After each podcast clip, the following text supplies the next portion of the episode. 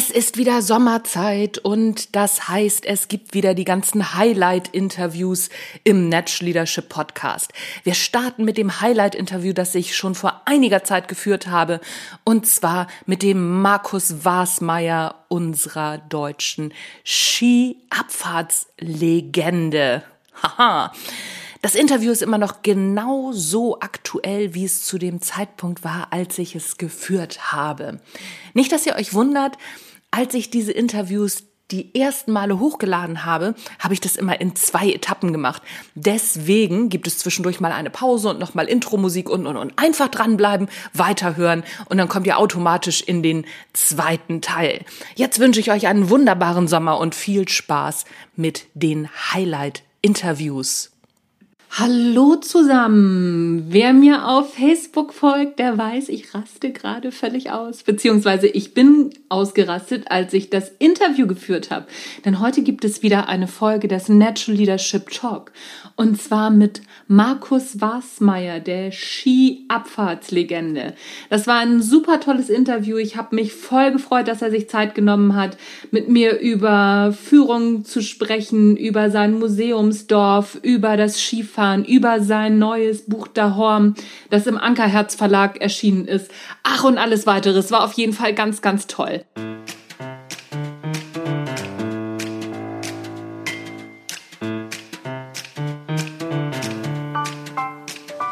Hallo und herzlich willkommen beim Natural Leadership Podcast. Der Podcast, der dir dabei hilft, der Mensch bzw. die Führungskraft zu werden, die du sein willst. Du bekommst innovative Ideen, praktische Tipps, jede Menge Impulse und neueste Informationen aus der Hirnforschung für deinen beruflichen Erfolg und deinen persönlichen Entwicklungsprozess. Mein Name ist Anja Niekerken und ich freue mich, dass du dabei bist.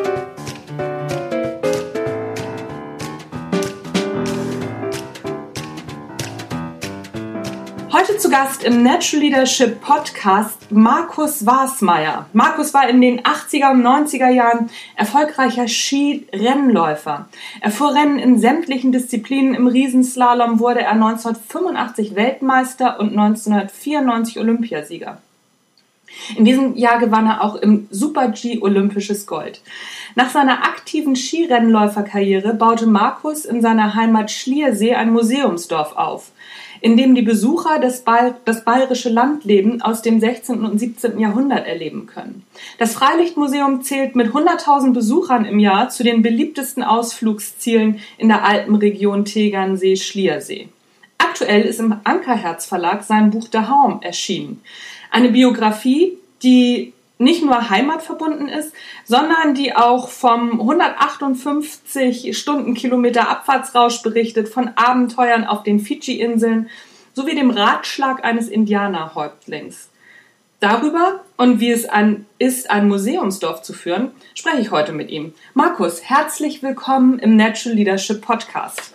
Ja, hallo, grüß euch, gut alle miteinander. Freut mich, dass ich da sein kann. Ja, vielen Dank, dass du dabei bist und dir Zeit genommen hast. Ich habe ja jetzt schon einiges über dich erzählt. Mm, fangen wir doch mal damit an. Wie wird man vom Skirennläufer Initiator eines Museumsdorfes? Wie kam es dazu? Das ist natürlich für viele äh, ein großes Fragezeichen. Aber man muss eins verstehen, bevor meine Skikarriere begonnen hat, ähm, habe ich praktisch äh, einen Beruf erlernt. Die wenigsten, aber ich war Restaurator und Lüftelmaler, oh. gleicher Beruf wie mein Vater ist. Habe selbst schon mit elf Jahren mit meinem Vater zusammen das erste Haus transferiert, um äh, ähnlich wie, ein, wie die Museumshäuser sind, wohne selbst in den 80er Jahren äh, seitdem in einem so einen alten Hof, den ich selbst äh, versetzt habe.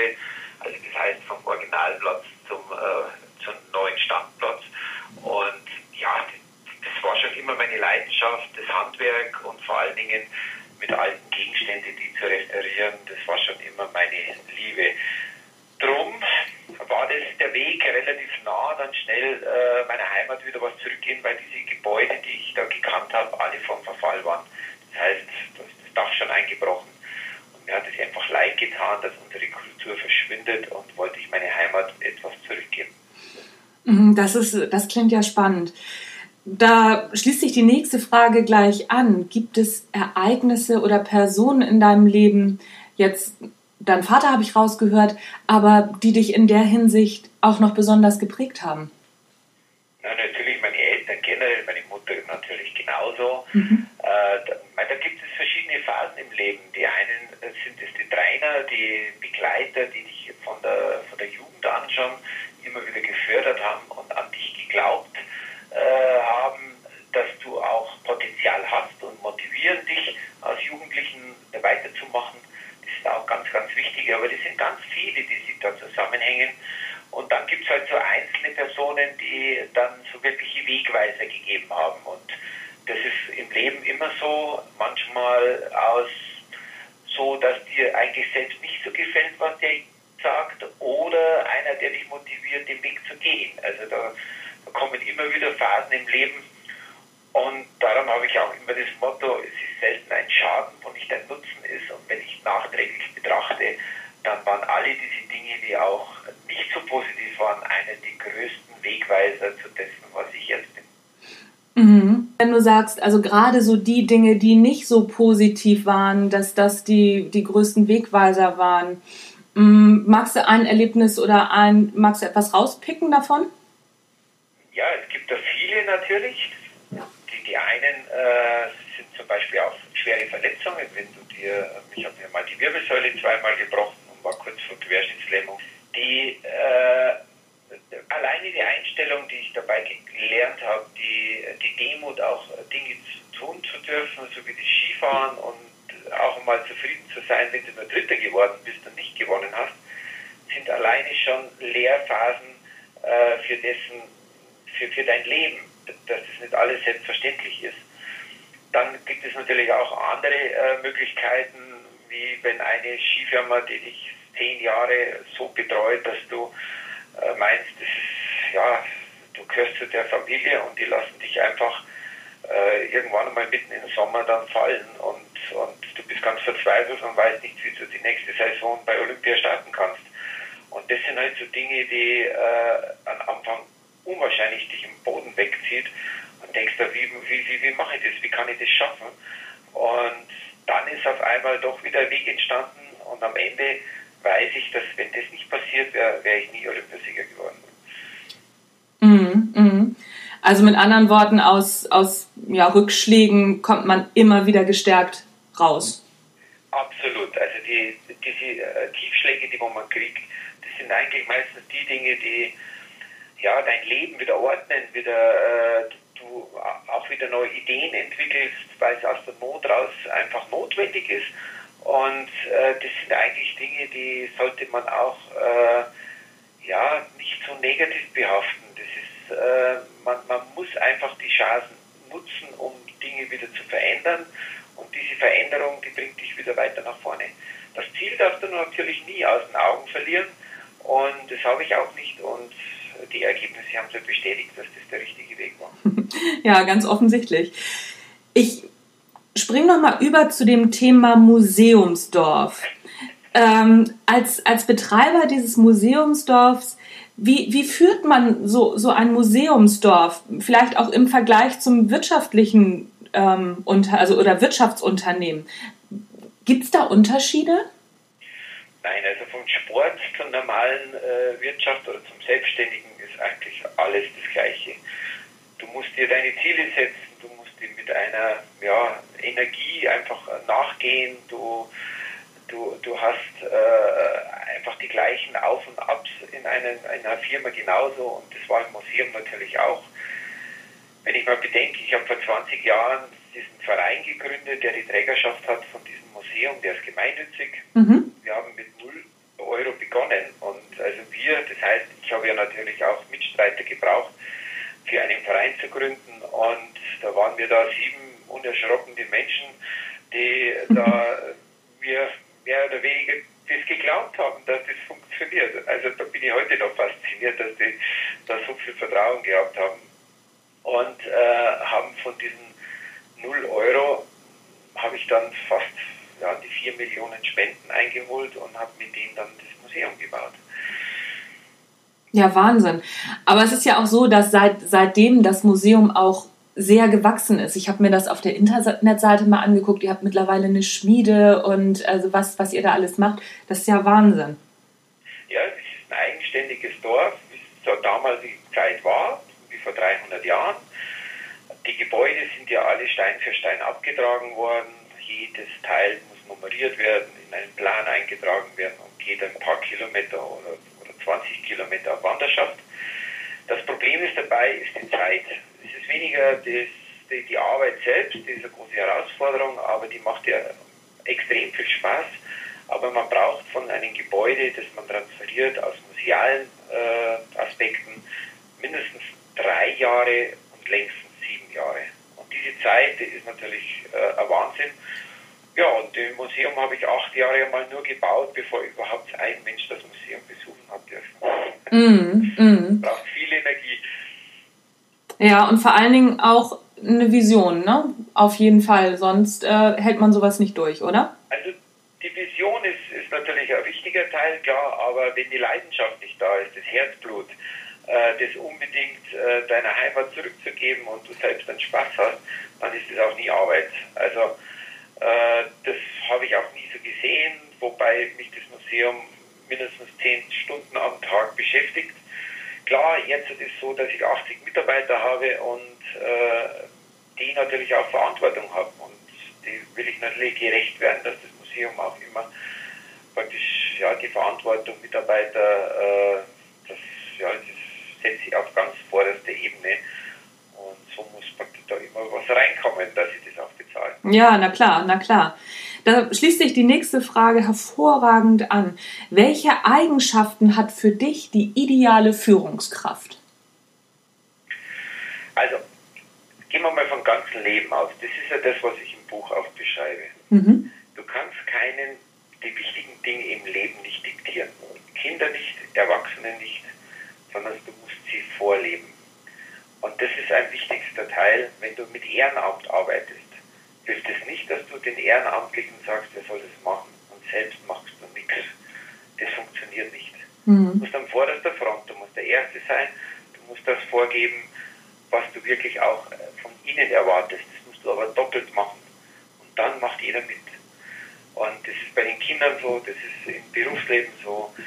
Und ich glaube, damit kann man sich auch äh, vieles, vieles sparen. Und das ist mein großes Motto, wie auch gern hätte. Äh, auch der Umgang, das Miteinander, dieses Auge in Auge, nicht jetzt von oben nach unten zu schauen, sondern eben auf gleicher Ebene, egal was der macht. Und äh, das ist, glaube ich, ein wichtiger Punkt im Leben. Das sollte man beachten und dann geht alles, alles viel leichter. Ja. Glaubst du, dass die ideale Führungskraft geboren wird oder kann man sowas lernen? Ja, für mich war das schon am Anfang ein bisschen ein Problem, denn ich war ja im Sport ja nur einzeln unterwegs. Ich war nur für mich selbst zuständig. Mhm. Hatte zwar ein Team hinter mir, die sich äh, extrem gekümmert haben um, um alles, dass ich die Möglichkeit habe, mich auf, nur auf mich zu konzentrieren.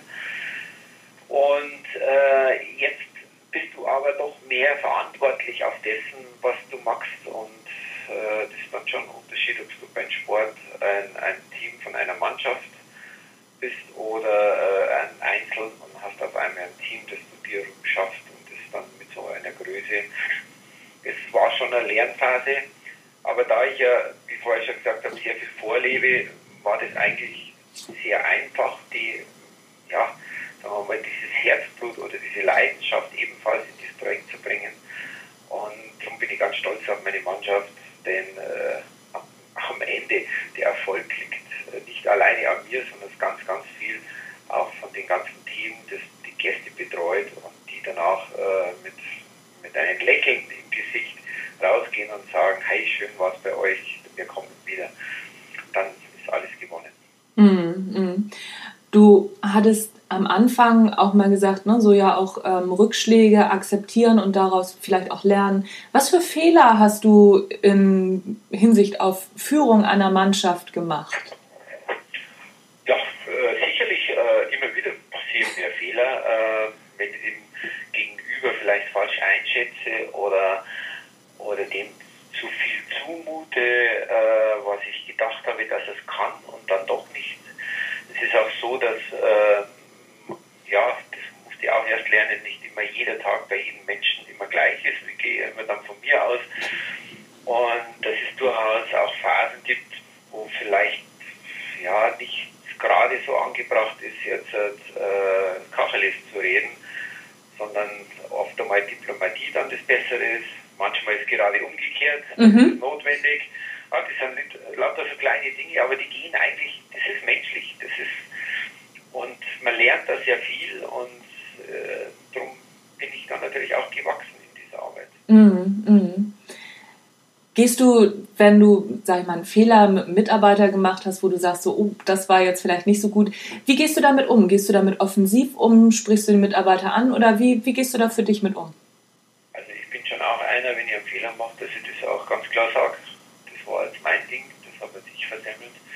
Und äh, also das ist auch, glaube ich, ein wichtiger Teil, diese Ehrlichkeit, auch sich selbst zu äh, ja, mehr oder weniger kontrollieren, war das jetzt wirklich gut, was du gemacht hast. Und wenn es dann mal nicht so war, dann, dann ist es so und dann kann ich das auch kommunizieren. Und das öffnet natürlich auch dann bei den Mitarbeitern, äh, dass die auch zugeben, hey, tut mir leid, das ist jetzt passiert. Ja, das kann jedem passieren. Da muss man daraus lernen. Mhm. Das ist das, was ich tagtäglich in meinem Sport gemacht habe. Wenn mir ein Fehler passiert ist, habe ich nur ich einen Fehler gemacht nicht der Trainer, nicht der Servicemann. Äh, das war mir immer klar. Manche Aktive verstehen das nicht.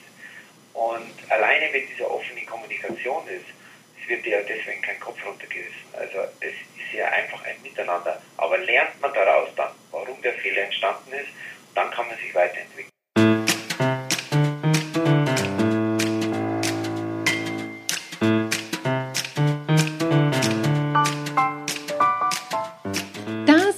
Sonntag, der zweite Teil des Natural Leadership Talk mit Markus Wasmeier, Ski-Abfahrtslegende, Museumsdorfbetreiber und inzwischen auch Autor. Er hat das Buch geschrieben Dahorn, erschienen im Ankerherz Verlag. Ein Interview, was mir wahnsinnig viel Spaß gemacht hat und ich will auch gar nicht lange drumherum reden. Hier kommt der zweite Teil. Viel Spaß damit!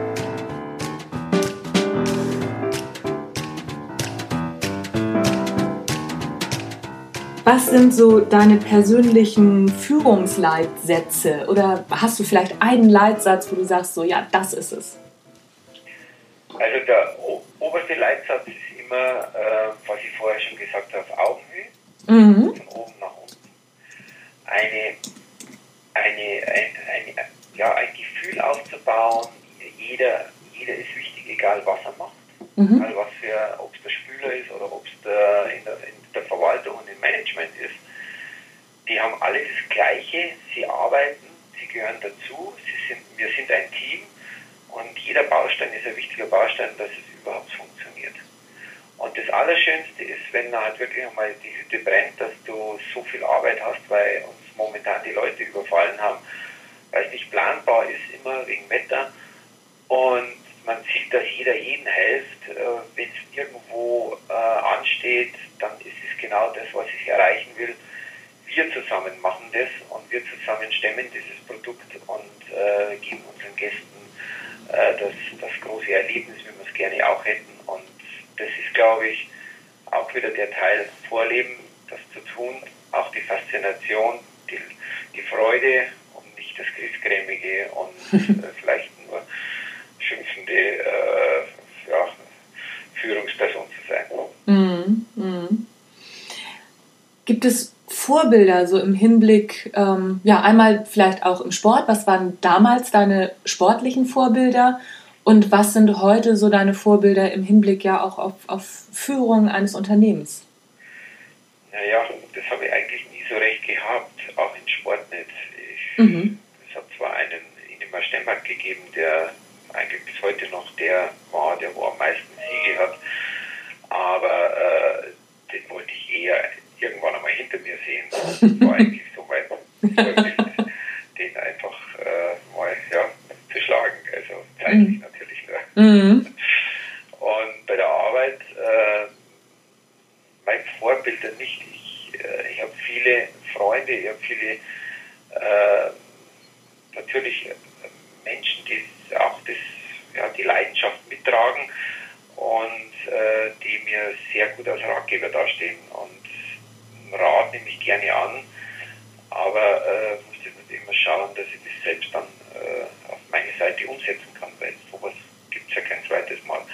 Und so viele einzelne Branchen, was in dem Museum stattfindet, von der Gastronomie bis zur Verwaltung, bis zum Museum, bis zu Führungen, bis zum Merchandising und so weiter und Verwaltung und Event. Also das sind so verschiedene Abteilungen, die muss man erst selbst lernen und äh, da ist man natürlich auf Ratschläge immer ganz gut beraten, äh, wenn man sich da dann seine Wege aussucht aus diesem Ratschlag.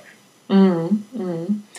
Du hast gerade gesagt, wie viele Abteilungen in diesem Museum sind. Wie hast du das gemacht? Ich meine, das ist ja nicht selbstverständlich als Skirennläufer, dass man auf einmal Ahnung vom Merchandising hat, auf einmal Ahnung hat von Verwaltung, einmal auf einmal Ahnung hat von Gastronomie. Wie, wie hast du das gemacht? Wie hast du das gewuppt? Ja, am besten selbst rein in diese Materie, selbst dort arbeiten, um einfach einmal äh, mitzubringen, mitzubekommen, was ist da eigentlich echt für ein Problem. Mhm. Beziehungsweise auch wenn ich es jetzt nicht im Detail verstehe, in der Gastronomie, ich, kann, ich bin jetzt keiner, der kocht, selbst in der Küche mal stehst oder in, in der Schankanlage oder bei, beim Gast unterwegs bist, dann kriegst du oft einmal auch die Probleme mit mehr, als wie wenn du nur daneben stehst. Mhm. Und äh, das sind halt spannende Prozesse und äh, erst dann kann ich auch verstehen, was oft die Probleme der, der Mitarbeiter sind. Ähm, und dann können wir auch auf gleicher Ebene sprechen. Also das ist halt auch ein wichtiger Punkt, dass man weiß, äh, um was es jetzt gerade geht. Sonst wäre es ein bisschen schwer. Mhm, mh. Machst, du das, machst du das heute noch, dass du dann auch nochmal in so in, in die Materie springst, wo halt gerade das Problem ist? ja, sagen wir mal so, äh, oft ist, äh, wenn du das Zepter in die Hand nimmst, äh, weil es gerade Chaos ausbricht, das ist ja meistens in der Gastronomie. Wenn du rechnest, es kommen 100 Leute und auf einmal stehen 800 da, dann wird es halt einfach sportlich und äh, dieses Sportliche, das sollte man halt dann eher wie ein Dirigent dann dirigieren. Das kann man machen. Wenn es aber dann wirklich so ist, dass jetzt momentan ein, eine Person ausfällt, äh, dann natürlich diese Position dann zu übernehmen oder eben woanders da, dass da wer das arbeiten kann. Also das ist immer so ein Miteinander und ja, mhm. kann schon sein, dass ich mal selber drei Stunden an der Schankanlage stehe. okay, ähm, dein neues Buch, Der Horm. Warum es wichtig ist, Werte zu leben.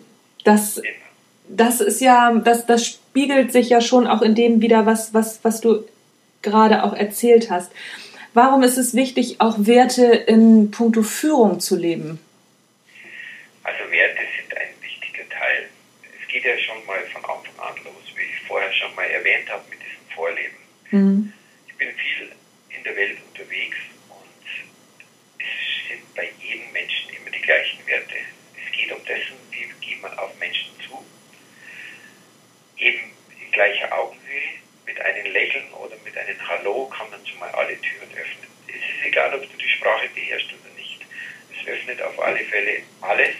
Das ist wie auf Kinder. Wenn du kriegsgrämig auf ein Kind zugehst, wird es nie freundlich dich begrüßen, beziehungsweise wird eher davonlaufen. Mhm. Kommst du mit einem Lächeln entgegen, wird es sicherlich schon mal äh, gar nicht diese Reaktion äh, bringen und eher mal neugierig sein. Und genauso ist es mit den erwachsenen Menschen der versteckt natürlich recht viel, was ein Kind nicht macht.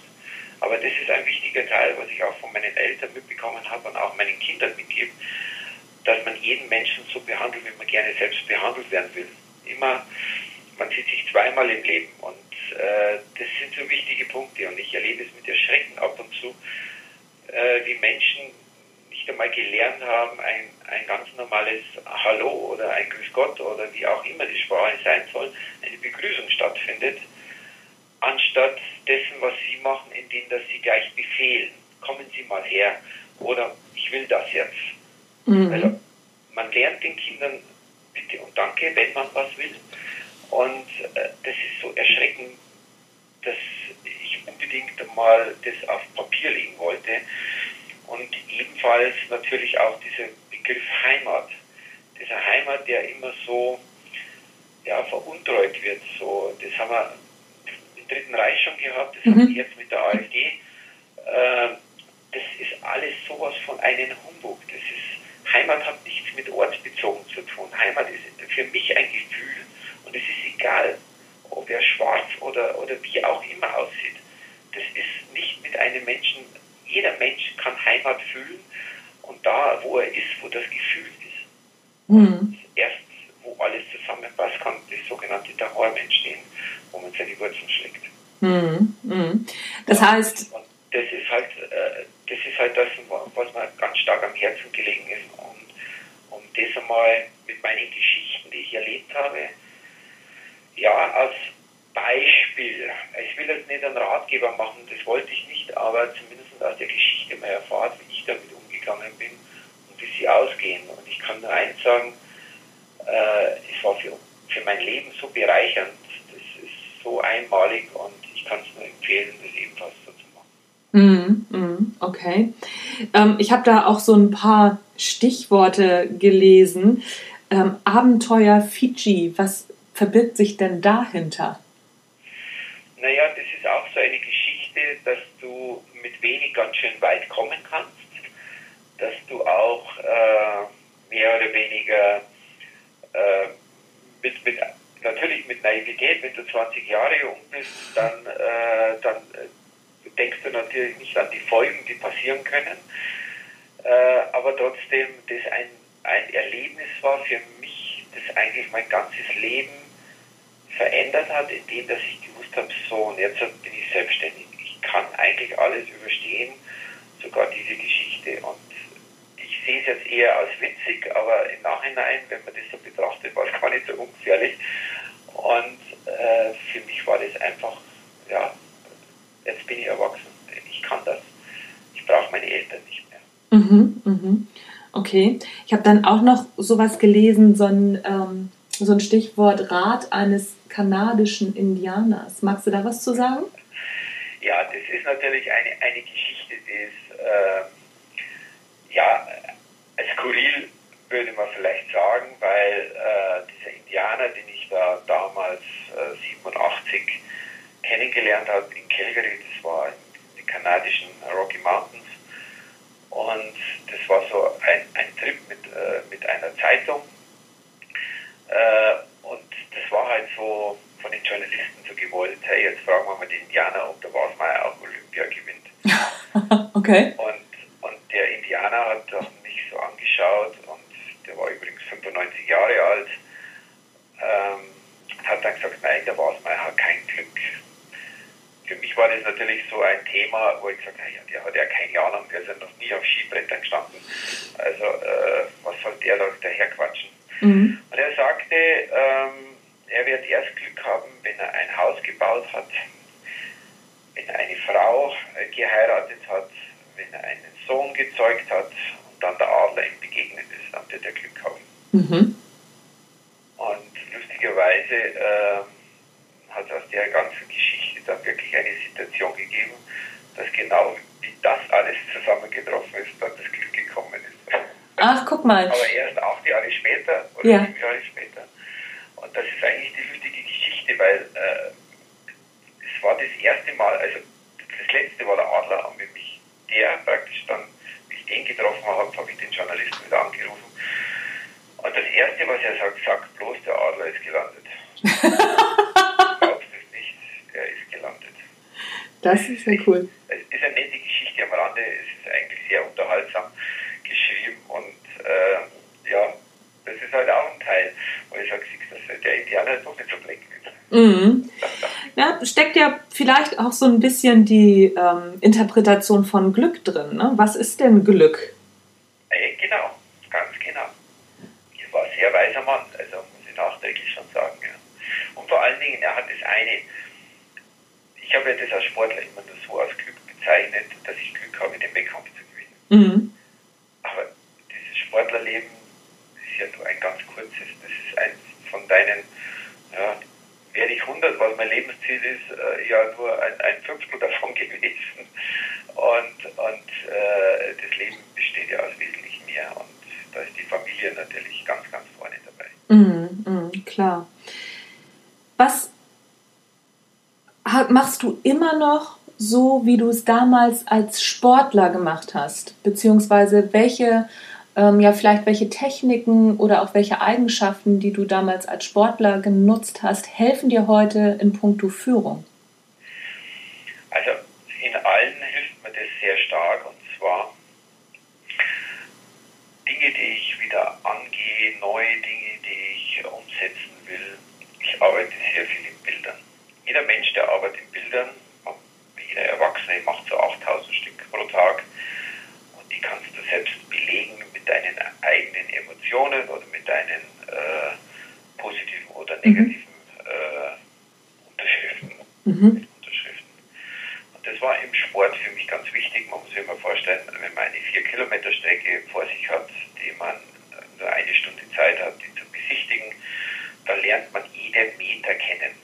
Denn wenn du mit 130 oder 140 Stundenkilometer daherkommst, sind die Meter schneller mal vorbei und du kannst, äh, wenn du das nicht genau eingeprägt hast, einen Fehler machen, der dann richtig wehtut. Weil mit dieser Geschwindigkeit ins Gelände zu gehen, ist halt einfach, äh, ja, du brauchst eine Überlebensstrategie. Mhm. Und diese Emotionen, die, äh, die Bilder, wo ich produziere, werden auch mit Emotionen ein bisschen belegt werden mit dem Weg belegt, werden mit den ja, äh, Schwierigkeiten belegt, die ich da äh, mit einbaue. Und so läuft es ab wie ein kleiner Film. Und wenn ich bestimmte Projekte beginne, dann entstehen die alle im Vorfeld schon in meinem Kopf. Mhm. Ich gehe praktisch in meinen Kopf mit den Bildern genau diese möglichen Wege durch und dann erst bin ich mir sicher, ob das auch wirklich so funktioniert. Sport auch so gewesen, wo ich Probleme gehabt habe, in Gedanken alleine das zu meistern, war es dann in der Praxis genau das Gleiche. Und in Sport ist auch so, oder wenn man einer zum Beispiel ganz normal in der Schule mal einen Vortrag machen muss und er hat eigentlich überhaupt keine Ahnung, was er da spricht, dann wird es sicherlich nicht gut werden. Mhm. Weiß er, von was er spricht, dann wird es sicherlich ein guter Vortrag werden. Mhm. Mhm. Okay. Also das heißt, äh, du arbeitest auch sehr viel so mit, mit so Visualisierung. Das ist, glaube ich, des Menschen äh, grundeigen, äh, äh, dass man mit Visualisierung, ohne dass man sich bewusst ist, arbeitet. Man erinnert sich natürlich auch immer an die visuellen Dinge in Bildern, die dir natürlich prägend sind. Das heißt genauso, wenn eine Tragödie ist, die bleiben einfach im Kopf hängen. Das heißt auch schöne Momente, das heißt Momente mit den Kindern, die bleiben hängen. Und die Gesellschaft selbst mm, ist eher so, wenn ich die so betrachtet, eher so diese Jammergesellschaft geworden. Mhm. Das größte Jammern beginnt schon beim Wetter. Jeder weiß, dass er eigentlich das Wetter nicht ändern kann. Warum belege ich das so negativ? Mach das Beste draus. Also nimm das Positive raus. Das spart dir so viel Energie, das gibt dir sogar Energie.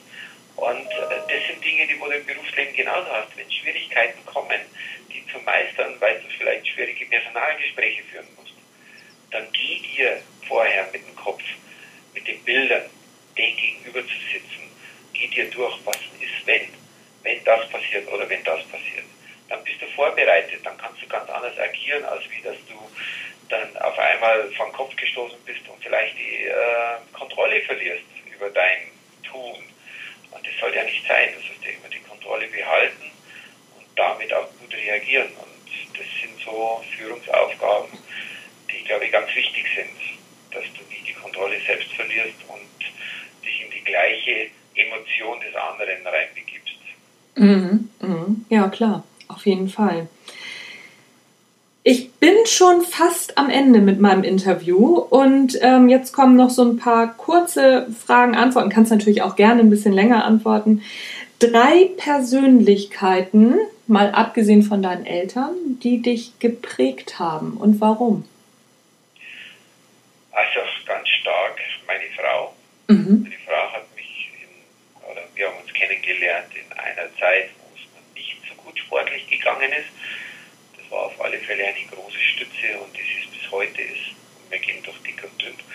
Wir sind ja doch schon 27 Jahre verheiratet Mhm. und ich will keinen Tag missen und äh, wir sind ein Mega-Team und meine Frau hat mich da sehr viel mit ihren eigenen äh, ja, äh, Lebensphilosophien, man muss ja verstehen, sie kommt aus Südtirol und es ist schon ein bisschen ein südlicher ländliches Flair, die gewisse Leichtigkeiten mit reinbringt. Mhm. Das hat mir nicht geschadet.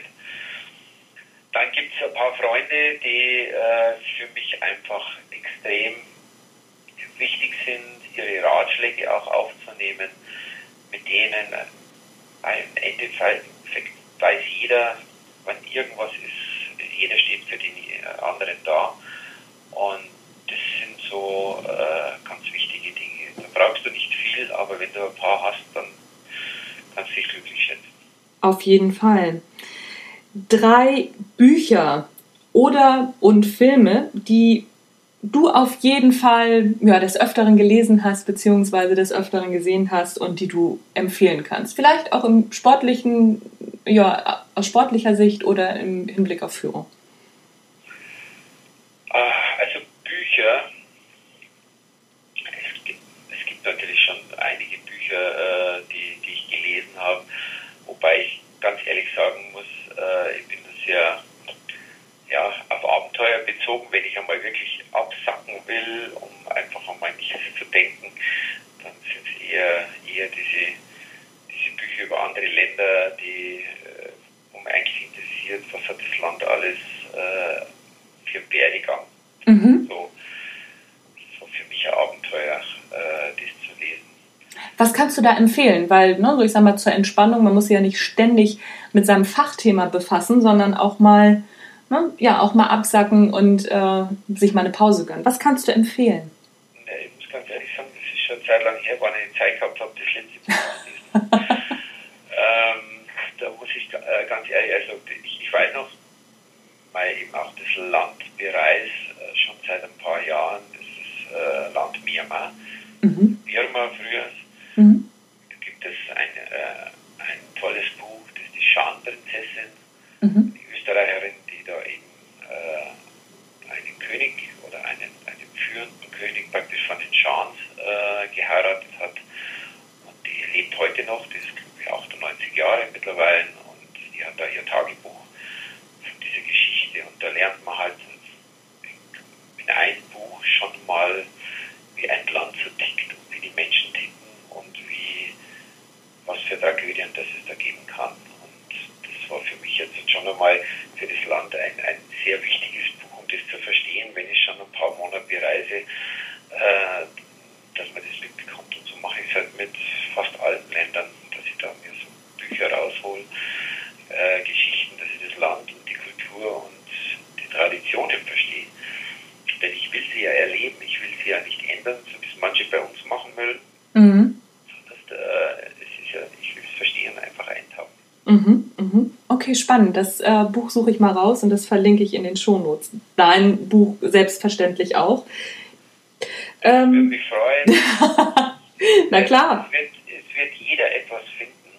Es wird jeder äh, als Betroffener, äh, der das Gleiche mitgemacht hat, was ich als Partner mitbekommen habe, Mhm. äh, wie man mit einem Thema Krebs umgeht, Mhm. wie man äh, mit Niederlagen umgeht, wie man eine, eine Faszination in anderen Ländern mit Menschen äh, äh, Dinge erleben darf. Und das sind alles so, so, ja, so Dinge, die ich gerne erzählen will. Und speziell nehmt euch Zeit für die Kinder. Äh, es ist unser Geschenk und es ist unsere Zukunft. Und die geht so schnell vorbei. Und darum kann ich jeden Elternteil nur empfehlen, nehmt euch jede freie Sekunde, ihr wegzwicken könnt. Mhm. Gebt sie nicht ab anderen Menschen, die dann euer Kind großziehen. Mhm. Mhm. Das äh, unterschreibe ich mal so vorbehaltslos. Wen, wen würdest du denn gerne mal hören, was du dir vorstellen könntest, wo du sagst, oh, da äh, wäre ich doch mal interessiert dran. Ähm, wen ich hören will, Mhm. ach, ist, ist, ich, ich muss ganz ehrlich sagen, das ist nicht personenbezogen. Mhm. Das ist jeder, der im Leben auch was tut oder egal, ist es einer, der auf der Straße lebt, ist es einer, der einen normalen Beruf geht, ich muss ganz sagen, alles ist spannend, was die sagen. Mhm. Mhm. Also es ist einfach interessant, äh, wie, wie die ihr Leben und, und man glaubt es oft gar nicht, äh, was an dir äh, vorbeiläuft, die spannendste Geschichten haben, aber halt nie irgendwie die Möglichkeit haben, das irgendwen kundzutun oder vielleicht sich auch nicht trauen. Und äh, jeder Mensch hat seine, seine Geschichte und ich glaube, was ganz wichtig ist, ist die Neugier immer dem gegenüber, wer der ist und, und den einfach zuzumachen. Das ist schön. Ja, ja, ja, das stimmt. Es äh, macht mir bei diesem Podcast auch unglaublich viel Spaß. Also ne, einmal auch öffentliche Personen zu interviewen, aber auch so Leute, die gerade mal ein kleines Start-up-Unternehmen mit vier Leuten aufgebaut oder am Aufbauen sind. Das ist unglaublich spannend. Das ist wahr. Markus, vielen Dank, dass du dein Wissen mit uns geteilt hast. Wenn die Hörer des Natural Leadership Podcast mehr über dich erfahren wollen und dein Museumsdorf, wie kann man dich erreichen bzw. finden? Ja, natürlich äh, im Netz unter wasmeier.de und da kann man zumindest mal auf dem Bildschirm und ich kann euch aber noch eines sagen, wenn man es live erlebt, ist es wesentlich schöner. Mhm. Wie, wie bei allen Dingen, ne? Genau, das Gefühl gehört dazu, mit allen Sinnen was zu erleben, mit Hören, mit Riechen, mit Schmecken. Und das sind so Dinge, die halt einfach äh, das Ganze nochmal wesentlich mehr toppen, als mhm. nur die Bilder. Mhm. Gut, dann, wie gesagt, ich danke dir für deine Zeit, dein Know-how, dass du das mit uns geteilt hast. Vielen Dank für das schöne Interview. Ich bedanke mich auch und wünsche weiterhin alles Gute und allen Zuhörern, äh, ja, vergesst eines nicht. Jeder Tag ist ein geschenkter Tag. Vielen Dank. Servus, Tschüssi. Ja, habe ich zu viel versprochen? Ich bin ein bisschen verliebt, kann ich ja nicht anders sagen. Das war ich damals schon als Teenie. Nein, aber mal im Ernst. Ich fand, das war ein tolles Interview. Es hat mir wahnsinnig viel Spaß gemacht, was Markus alles erzählt hat, woran er mich hat teilhaben lassen. Es war wirklich sehr, sehr schön. Ich habe das sehr genossen. Ich hoffe, ihr auch. Das war der Natural Leadership Podcast. Und jetzt kommt wieder das übliche Gequatsche. Mein Name ist Anja Niekerken und ich freue mich, dass ihr dabei wart. Und mal ganz ehrlich, wenn die Folge es nicht wert ist, die mal bei iTunes zu bewerten, dann weiß ich es auch nicht. Tschüss, bis zum nächsten Mal.